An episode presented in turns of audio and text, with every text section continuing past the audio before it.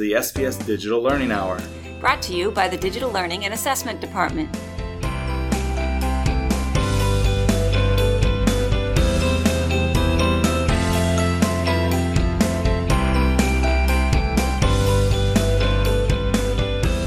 Thanks for joining us today. I'm your host, Mike Thomas. And I'm Suzanne Zargis. We're bringing you the latest news in Springfield Public Schools in regards to technology, along with inspiring interviews from teachers who are using technology in the classroom. We'll also inform you of latest updates, practices, and news as it pertains to our district. Whether you are new to using technology in the classroom or are a seasoned vet, we are here to help.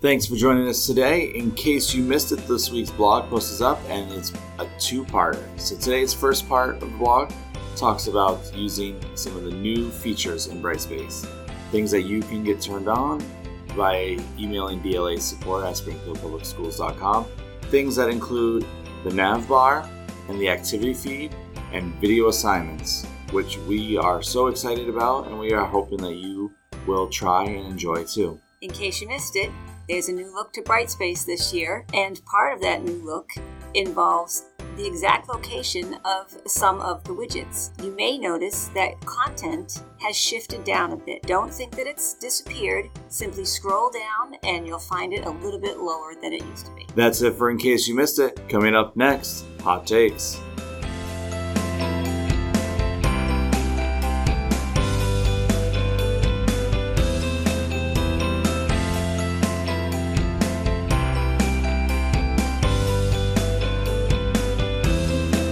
Welcome back. So, my hot take this week comes from an article from Edutopia called Teaching Adolescents How to Evaluate the Quality of Online Information. Now, I don't know about you, but anytime we've done I've done research with students and they've had to look online for things, they end up not being sure of what they're looking for and if it's even accurate. I remember one social studies project where they were looking up Explorer information. And on one of the websites that the students found, and they're like, oh, this is such a great website. There's so much information here. Said that Christopher Columbus was born in Akron, Ohio. He went to college at Yale and all these outlandish fake things. And I know that's one of the big things right now we're hearing all across the United States is this whole idea of fake media, fake news. And I think one of the ways that we can combat that and help students find what is real is by teaching them these strategies that they talk about in the article. Yeah, this is a great article, Mike. I, I loved um, how it very uh, neatly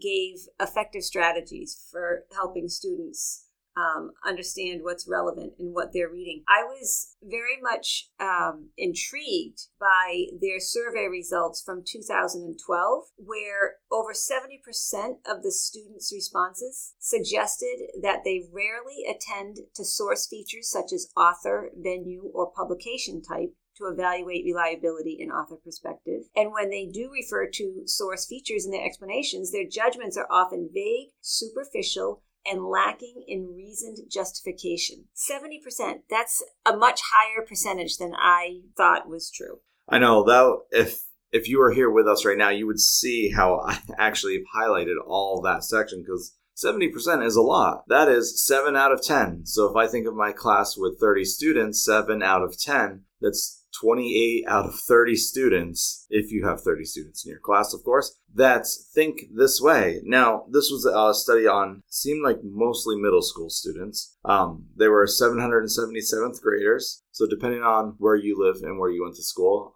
my middle school my first two years of middle school was actually in a high school. So it was all together. So for us, it was just high school. And so that's part of being in Vermont, of course, you know, being out middle of the woods, everybody goes together. So depending on what school you're at, it could be middle school, but that they are more concerned with the relevance than with the credibility. And so this to me this is like the TMZ culture. Like show me the quick hit, show me the famous people. If a famous person is saying it, it's got to be true without looking at the relevance of it at all. Exactly. And like figuring out like where that information is coming from. Is it biased? I mean, the answer to that part is most information is biased.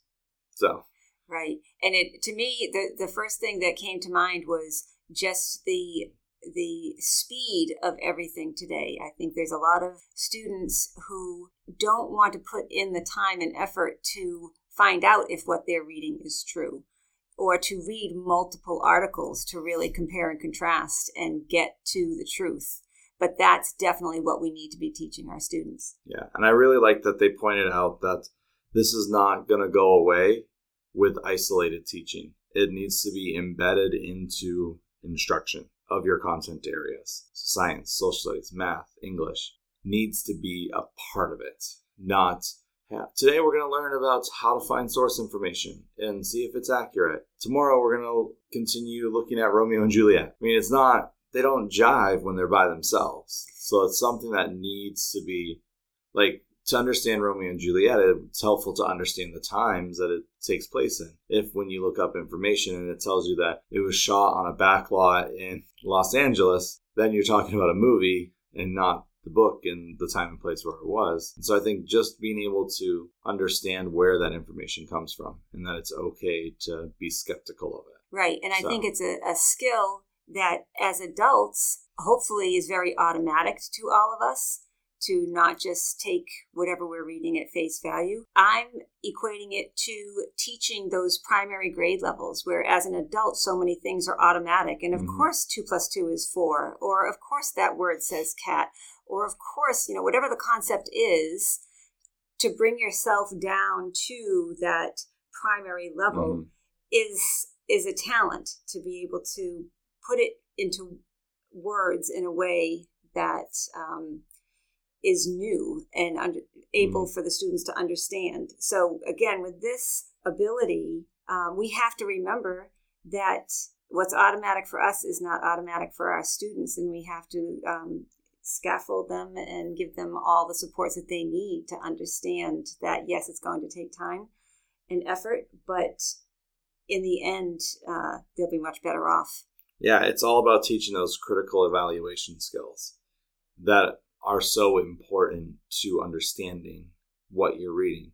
So not just like I'm reading a book and I'm trying to understand what that book means to me, but being able to look at the relevance of the information, um, the level of importance with it.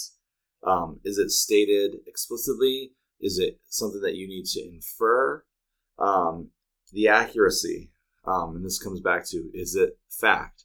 We see this all the time with the news right now. Is what is we have to ask the question what is fact? And i think 20 30 years ago when it came to the news like we didn't necessarily ask those questions. And so it makes you wonder like well if we're asking this now what about then? And like were they able to have these critical evaluation skills as reporters? Um again also like thinking about um the bias and the perspective. So if i'm a conservative person everything i'm going to think is going to have that slant to it. If I'm a, a liberal person, everything I have is going to have that slant to it. If I am progressive, everything's going to have those slants to it. If I live like a hermit in the, on a beach somewhere, everything is going to have that perspective to it. And so I think it's under it's important to understand where that's coming from. And again, with all of this, like the reliability. Are we getting our news from somewhere reliable? Or are we getting it from some 12 year old sitting in his parents' basement making up wild and crazy stories. Right. So everything you just mentioned, Mike, the relevance, the accuracy, the bias and perspective, and the reliability, those are all dimensions of critical evaluation. And it's important for teachers to talk with their students about these multiple di- dimensions and to make sure that there are clear definitions and that there's discussion about you know, what the students understand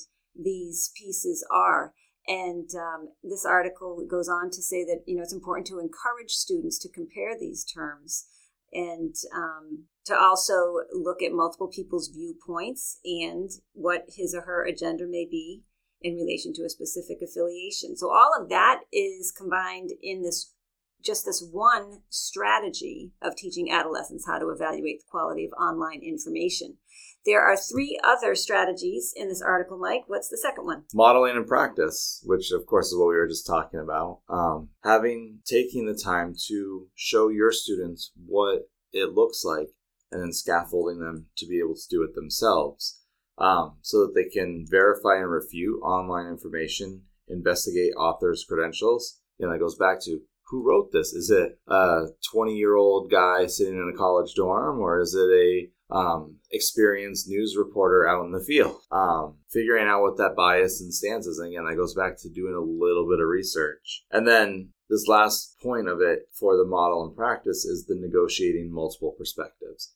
Like being able to take information from multiple sources, from multiple people with multiple viewpoints, and putting that together, you'll get a closer idea to what is real and what is not. What is fake um, tends to fall apart when you start to do those things. Right, because they can't go very deep on their arguments when when it's not fact.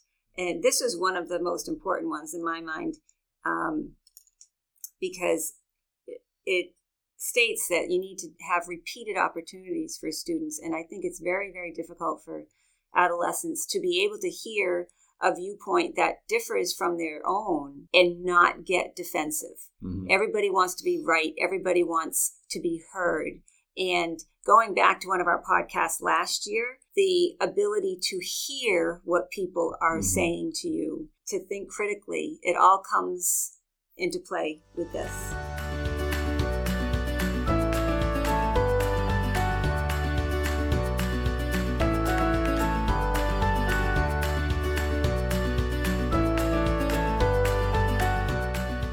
Yeah, it makes me think of the like the whole 15 minutes of fame thing where everyone wants to be known, everyone wants to be heard, everyone wants to be seen. And right now, even when you watch the news, you see people getting defensive without having all the facts together. And so like being able to especially the some um, the multiple perspectives. Like I have my opinion, you have your opinion, and we have to both be okay with each other's opinion. Doesn't mean we agree. It kind of goes to that whole like tolerance, like what does tolerance really mean? Is it does it mean acceptance or like that's a whole big area which we're not going to focus on in this podcast because that's a philosophical debate for another day. Um, but it comes back to those kind of things. What I liked also about this article is while for the critical evaluation part, like they didn't really give us much that you can do as a teacher other than ask a few questions. With the model and practice, they actually have a couple of curriculum based lesson plan type things, planning guides that you can actually click on. So in the show notes, you'll see a link to all of this. One of the other sections is all about prompting. Again, it's about asking questions. Like you need to ask questions about what you're looking at to figure out if it's accurate or not what I found interesting in this piece of the article, Mike, was that um, adolescents, when reading on the internet, often distort or disregard new ideas that contradict their thinking and revise their reading path to focus only on locating details that confirm their thinking. I never I never thought of that before. I never knew that before that they would actually revise their reading path to only find what supports their thinking. And uh, so, what they're suggesting is that the prompts can ask students to systematically look for evidence that both supports and refutes key claims. It when when you were reading that, all I could think of is the Facebook algorithm, which has been in the news a lot over the last few years. Is especially with this last election cycle, like those people who think like candidate A, they get a lot of news in their Facebook feed from or about positive things for candidate A. And then the same thing goes for candidate B. If they have expressed interest, then Facebook's algorithms then take what they read once or liked and then started giving them things that go along with that side of the argument. So on Facebook, where I know this article doesn't talk about it, but it was on the news recently that uh, there's a lot of people across this country who get their news from Facebook, which is kind of scary because with Facebook's algorithm, they only see their side of it. Right, and I think particularly young people fall into that category of getting their their news from Facebook. Right. I, of course, am still looking for the the main channels four, five, and seven uh, that hardly exist anymore, but. Yeah, I don't know about four, five, and seven because we're out in Western Mass, and where you live is not Western Mass. Um, so for here, it's 22, 43, and 61. And then I don't know what channel NECN. But that's for but we here digress. too. Yeah. Um, but it comes back to like this is just confirming what I think we're already seeing with a lot of people's thinking is once they have their opinions, they are stuck like glue to it. And so helping students kind of get over that um, uh, go back to those three things that you kind of mentioned that considering new ideas may be more accurate than their original, weighing the usefulness and reliability of these ideas against what they previously believed, recognizing ideas that might otherwise be ignored. And so, again, it comes back to teaching these things. And there's uh, this article, again, why I really liked it, it gave some tools to help with that. Because me as a teacher, I would be like wondering, what am I going to do? How am I going to teach this? This is not something, this is something I inherently know because we i think a lot of times when we're teachers we have a hard time teaching things that we believe are inherent and so for me this is something that would be hard for me to teach because like i inherently know that joe schmo's blog might not be the most accurate um, place to get my news but if i go to mass live or wwlp i might get more accurate news that way i might not get the whole story because eh, they have their bias they have their slant and viewpoint. So I have to go to multiple sources. I know in the past I have gone for my election news coverage. I've gone back and forth. I usually will read three sites the Fox News site, the CNN site, and the MSNBC site. Read all three of them and kind of compare them, and then kind of get my own understanding based upon what I read. But that's because I have these skills. They, to me, they're inherent now, which goes back to how do they become inherent? which is from that practice at a younger age, which is what you were mentioning a little bit ago. Exactly. Not an easy skill to learn, but definitely one that uh, is important and should be a daily practice. The last uh, strategy on here, Mike, is things to consider as a healthy skeptic. You mean everything that we hear and read is not always true? Sorry, it was. no, that it's it's true, right? I mean, everything you read that's pretty much the way you have to think. Is this true? Where is it coming from? Who's who's saying it? You know, what's mm-hmm. their angle? Um, in this article, it says your curriculum can be a great springboard for introducing students to multiple perspectives and new ways of thinking about content. What jumped out at me in, at this part, point was uh, the fact that they said adolescents also like working in small groups as they grapple with these issues and then meet with the whole class to exchange strategies. So, so much goes into that one statement. You know, with the small groups, you've got the whole collaboration factor going on.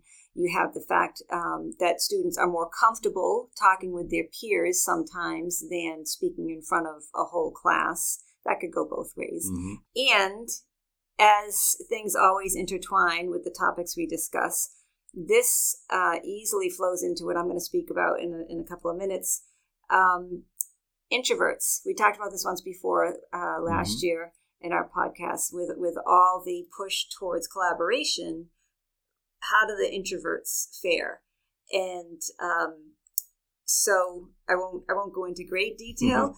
but um, these small groups I think are perfect to to give introverts a chance to um, vocalize their opinions in a setting where they're not they're not threatened. Yeah. And I even think not just to vocalize their opinions, but to hear opinions of others, mm-hmm. which kind of helps you become a skeptic in what you're thinking is when you start hearing other people's opinions and their viewpoints. I know I've been in many of classes and in many of situations where I'll listen more than I'll talk because I want to hear what other people are thinking and what one event might mean to them means could mean something completely different to me. And so by having a common understanding that we're going to listen to each other to understand each other, that helps us become a skeptic in my way is not always the right way. Let me hear your way type thinking. And I like that um, to kind of help with the being a healthy skeptic. There's about a half a dozen questions here that they a teacher can ask in conversation with students, or you could even, as I'm thinking about how would this this part apply to teaching, those small groups, you give them a checklist of these questions to make sure that like someone's asking them like and then maybe further on down the road instead of having the checklist those questions become natural and become a part of the conversation instead of making the conversation i don't know right. if that necessarily makes sense no it makes perfect sense to me um, it, it's all a matter of practice doing it again and again and again until it does become an automatic thought process it's something that mm-hmm. I've tried to instill in my daughter uh, mm-hmm. She's 18, or I should say 19, because she's so close to 19. You know, very, very emotional, very enthusiastic, very um, adamant about her mm-hmm. opinions. Mm-hmm. And um, I've just tried consistently to make her aware of every point of view and directed her towards you know whatever the topic is both sides of the story and why someone might be saying what they're saying mm-hmm. so hopefully that is ingrained in her to the point mm-hmm. where it's automatic.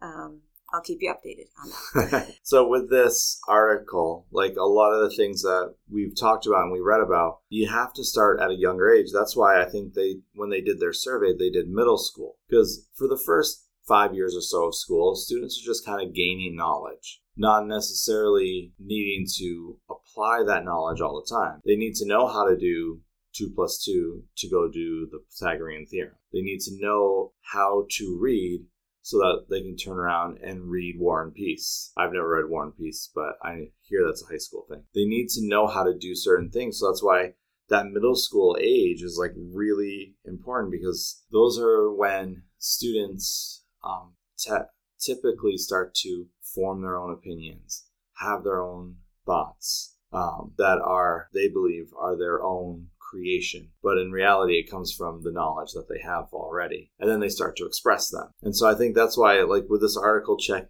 like, with their survey being of that age, I think it's really good because those students, if they're not caught in that middle school time of like trying to do some of these things so that they can really understand what they're reading online, then it's going to be harder and we're going to run into the problem where we have with many adults right now.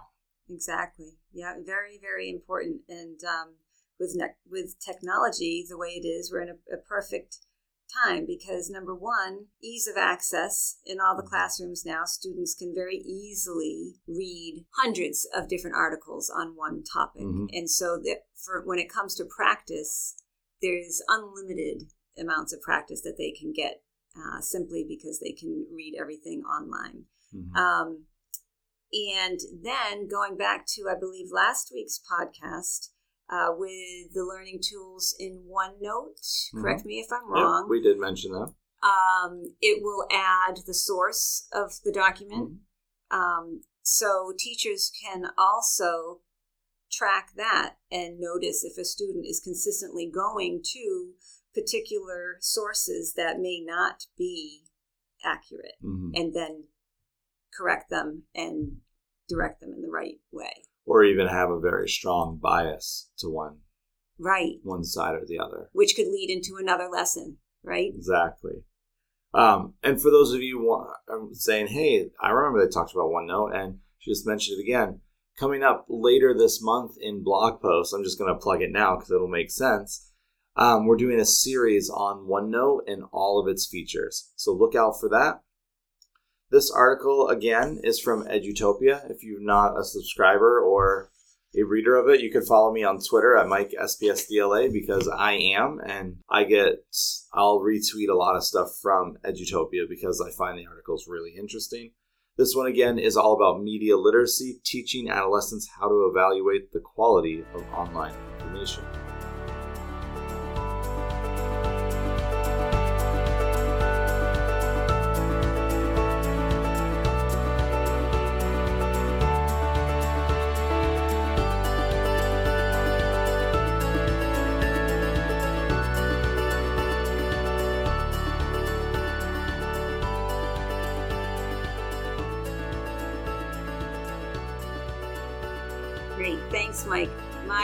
Take this week, we did a little um, switch up this mm-hmm. week, I think, because typically Mike is the one who oftentimes finds a video as part of his mm-hmm. article.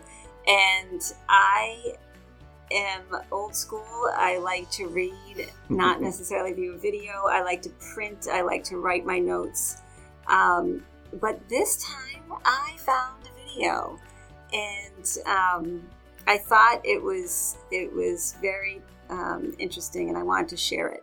So I started to talk about it earlier um, in relation to the adolescents working in small groups.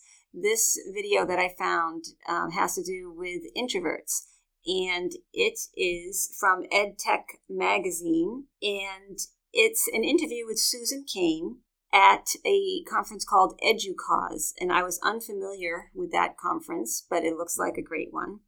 Um, Susan Cain is the author of Quiet, and also the founder of Quiet Revolution. And she is uh, looking to how to harness the power of introverts. And this came to mind. I, I kind of did a Google search on introverts after we had a demo of a product that involved a lot of videoing.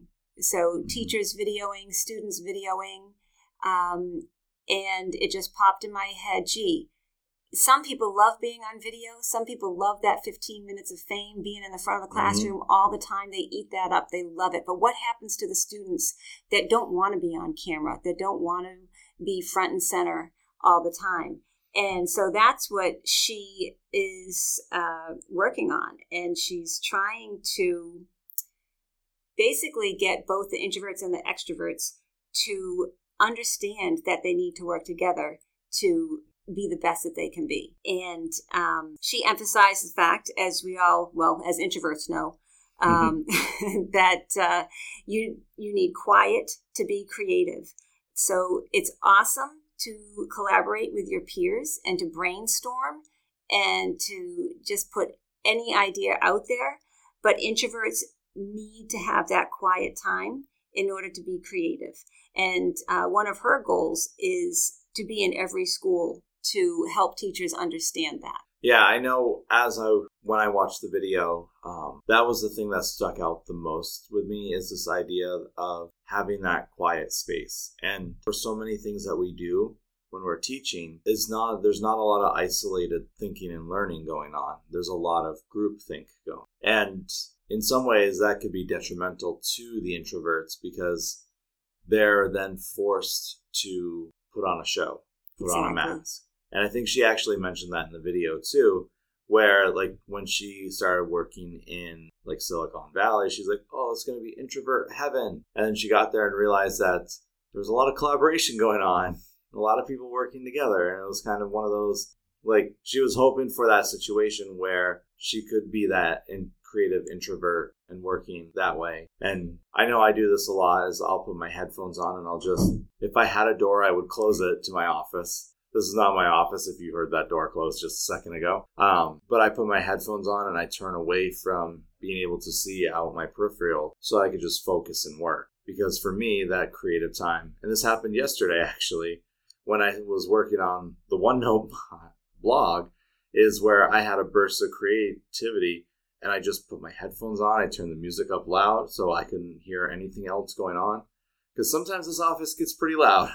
Yes, it does. And so for me, I needed that quiet time because that's part of my introverted personality. Mm-hmm. I related a lot to what she was talking about in the article. Yeah, I did too. And I think it's it's a challenge uh, for teachers. So I'm I'm looking forward to hearing from teachers and, and other listeners out there to hear how they manage this in the classroom because um, yes, we have a lot of technology, we've got mm-hmm. a lot of collaboration, we've got great project based learning going on, but we need to offer those introverts quiet time.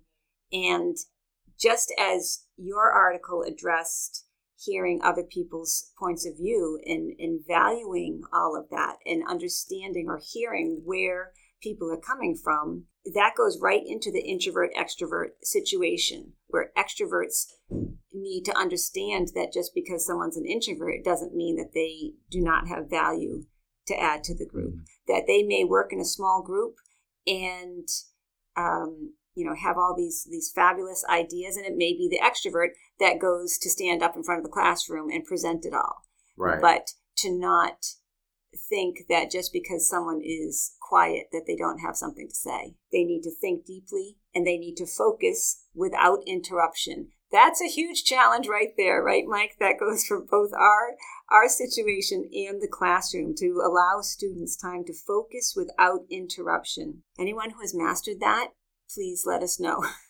Yes, please leave us a message because it's definitely difficult to be able to have that quiet focus time. I mean, we live in a world where it's just constant noise. Um, you wake up in the morning. What do you usually wake up to? If you've got your body finely tuned, nothing. If you don't, then there's either an alarm or kids or a coffee pot going off or whatever it is that gets you up in the morning generally has something to do with noise. And then when we get up and we start our morning routines, we turn the news on and then we start listening to the news as we're doing other things. There's noise there. The clattering, I mean, even like the clattering of plates and cups, there's noise. We get outside, there's cars zooming by as we're going to our car. We get in our car, we turn it on, radio's on, music's on. So we're constantly inundated with noise, especially if you live in a city, because cities can tend to be noisier. And that's purely for the fact that there's more people around. And so having that time, that's why I think a lot of people love like artist retreats. Or there's a place in Northampton. It's like a um, it's like an artist art artsy type retreat thing where you go away and it's like quiet and you learn how to do something new. That's why a lot of people will go to monasteries to have um, vow of silence or not me. I wouldn't be able to do wouldn't be able to last five hours um, awake silent. Um, but like people go out and do these things. Writers will go rent a cabin out in the middle of the woods on a mountain where nobody else is around. Why do you think that is? No noise. So it allows them to think and allow their creative juices to flow. So Yep, very, um, very complicated topic. I think I'd love to hear from some teachers mm-hmm. out there because I know I've worked with um, teachers who are very much the extroverts, and I've worked with teachers who are very much the introvert. So hopefully, this has sparked some some curiosity on your part. Again, this was in EdTech magazine. You can go to that website online, and this was the interview with Susan Cain at the EDUCAUSE conference. These were our hot takes. Coming up next is our interview with Erin O'Brien.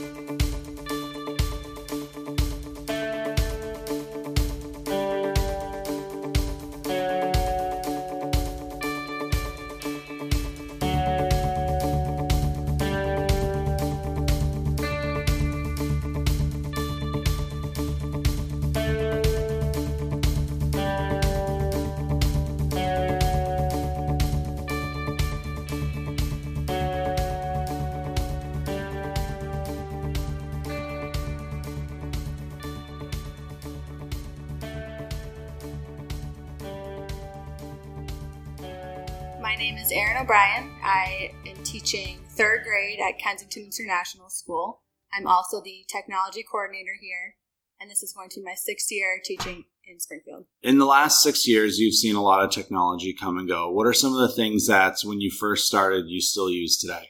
Out of necessity, I have been using Brightspace since we first started. Then it was just an assessment tool, and now I use it for all sorts of things. I also have been using the smart boards, the laptops, the um, Elmos, and a lot of programs that go along with those. You said teaching third grade. Has it been difficult with getting the students transitioning into using technology, or do you find that they are more digitally capable than you expected? When I first started teaching, it was a very hard transition because there was no exposure prior to third grade, or not a lot. Mm. And now, since there's a lot more laptop cards and a lot more exposure to technology across the grade levels, it's much easier when they come to third grade because they are using technology in kindergarten, first, and second. So I've noticed a big shift over the past six years, and it's much better now. So you mentioned using Brightspace. Um, out of all the tools within Brightspace, what has been your favorite? I think the discussion threads. And I think that because it gives every student, regardless of their English proficiency or um, comfortability with speaking, a fair chance. Because in when you have a conversation in the classroom, a lot of students don't feel comfortable raising their hand and speaking in front of their peers. But on Brightspace with the discussion threads, they can because there isn't that pressure of what are my peers going to say when I speak in front of them. It's all digital, so they can communicate their thoughts fully.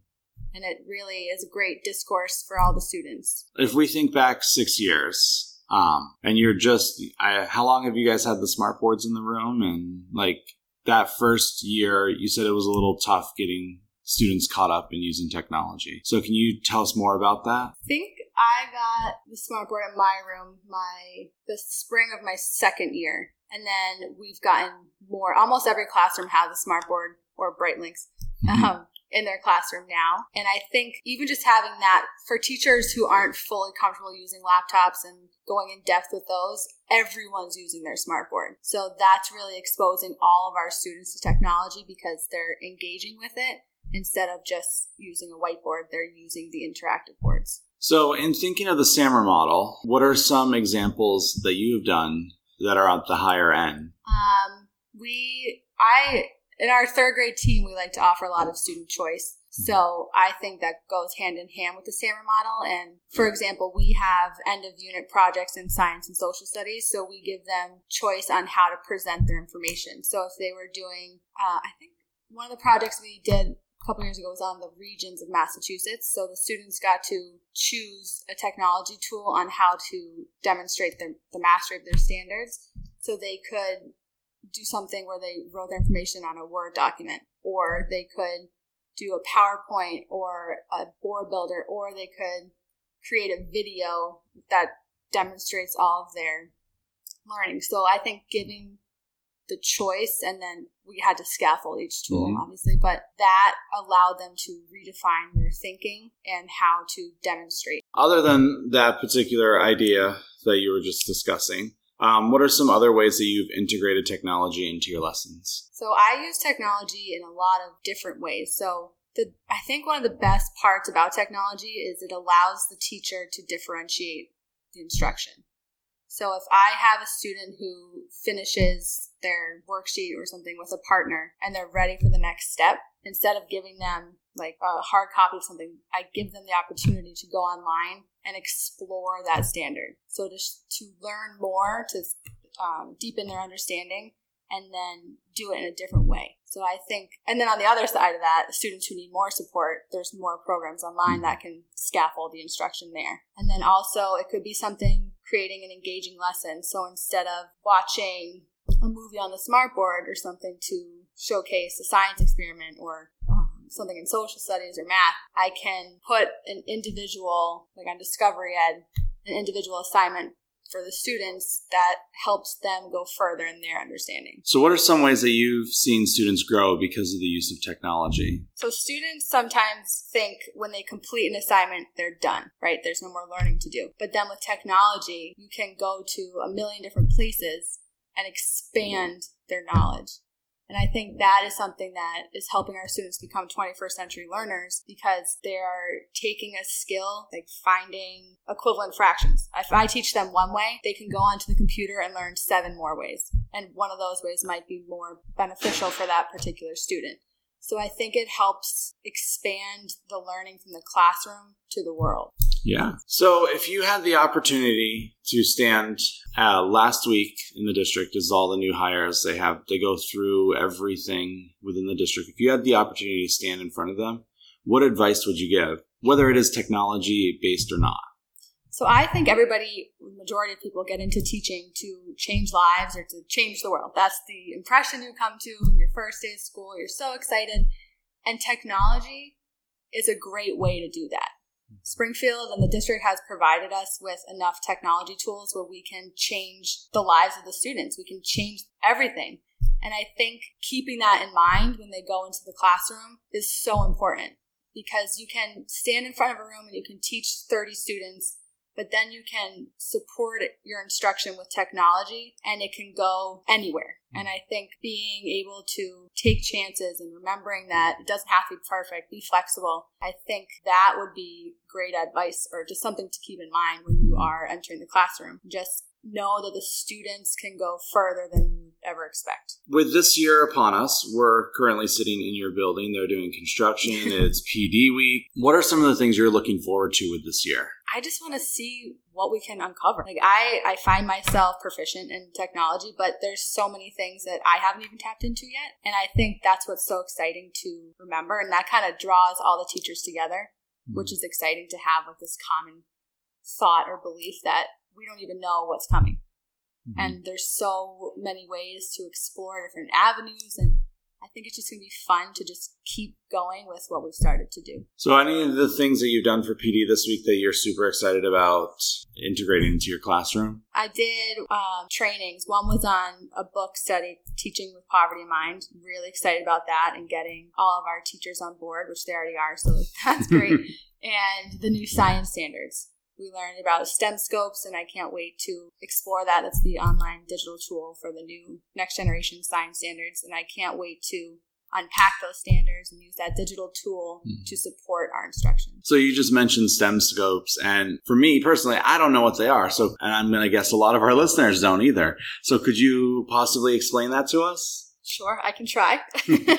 STEM scopes is a digital platform where the next generation science standards are rolled out. So it the UPGs and the assessments are aligned with this digital tool. So it gives you um, resources, lesson plans, activities, kind of like a similar textbook, but digitally online for the different science units for each grade. So like a digital curriculum. Yes. I'm I'm excited for technology. I feel like everybody in the district is at a different level of comfortability and proficiency with technology, but just if we just keep going, keep trying, keep failing, keep hmm. picking it up after we fail, I think we can really get our students to be in a spot where they're competitive with suburban districts and ready for college and career. well, thank you for your time. I know this is PD week and it is always a very busy week, and so we thank you for. Thank you.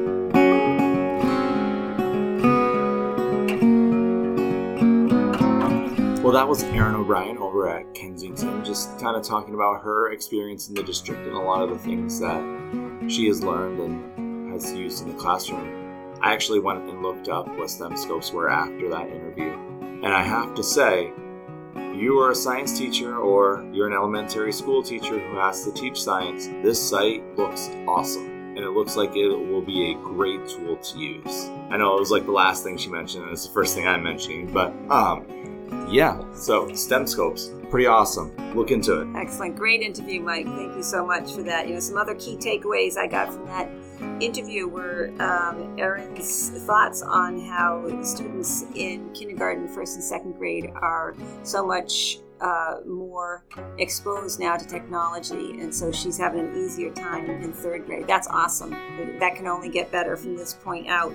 Um, I loved how she uses the discussion tool in Brightspace, you know, almost intertwining with our introvert discussion, these ELL students who are a little shy to speak in front of the class. Discussion tool in Brightspace is the way to go. Giving students choice in how they present, love it. Easier for teachers to differentiate, all good. Most importantly, the fact that uh, she continues to say to teachers who may be a li- little um, hesitant with technology, take those chances. Don't be afraid to take a chance, be flexible, and know that your students can go further than you expect. Yeah, and I know that she also mentioned like the idea of like being proficient in technology, but there's still still so much to learn. I feel the same way, and I'm sitting here doing this podcast with you. I'm right there with you. And so, like, we see questions all the time. That's part of what we do outside of this podcast is we try to help teachers integrate technology into their daily classroom. And we see questions all the time of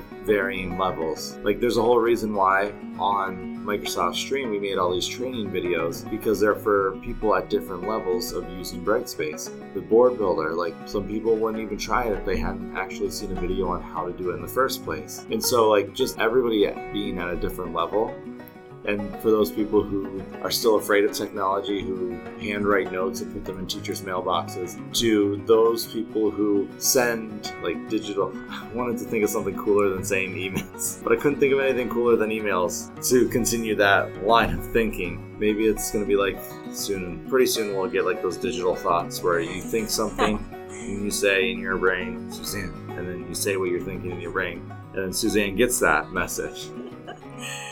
That will be an interesting day. I'm telling you, with all the stuff that Elon Musk is doing, I'm sure it's gonna come sooner rather than later. Because how are we gonna talk to each other on Mars? I don't know. I don't know, Mike. I gotta think about that one. so, Erin O'Brien, she um, is over at Kensington. We thank her for her time. For this week, we're going to come back to the same question we asked on our last podcast, which is all about digital note taking. So, what are your thoughts? How do you feel about using the tools that are out there? What tools do you use? Just tell us what you think. Um, you can find, we'd love to hear from you. We have a Yammer group going, and that Yammer is up to 959 users, which out of the 2,500 users in the district, we're almost halfway there. So, which is great. So, hopefully, you guys can respond to it there. You can post it in the group. The group is a wide open group, so all you have to do is join to see what's going on in there. You could also hit us up at Twitter. Uh, I am Mike at Mike SPS DLA. I'm at Suzanne SPS DLA. Or you could just send us a straight up email,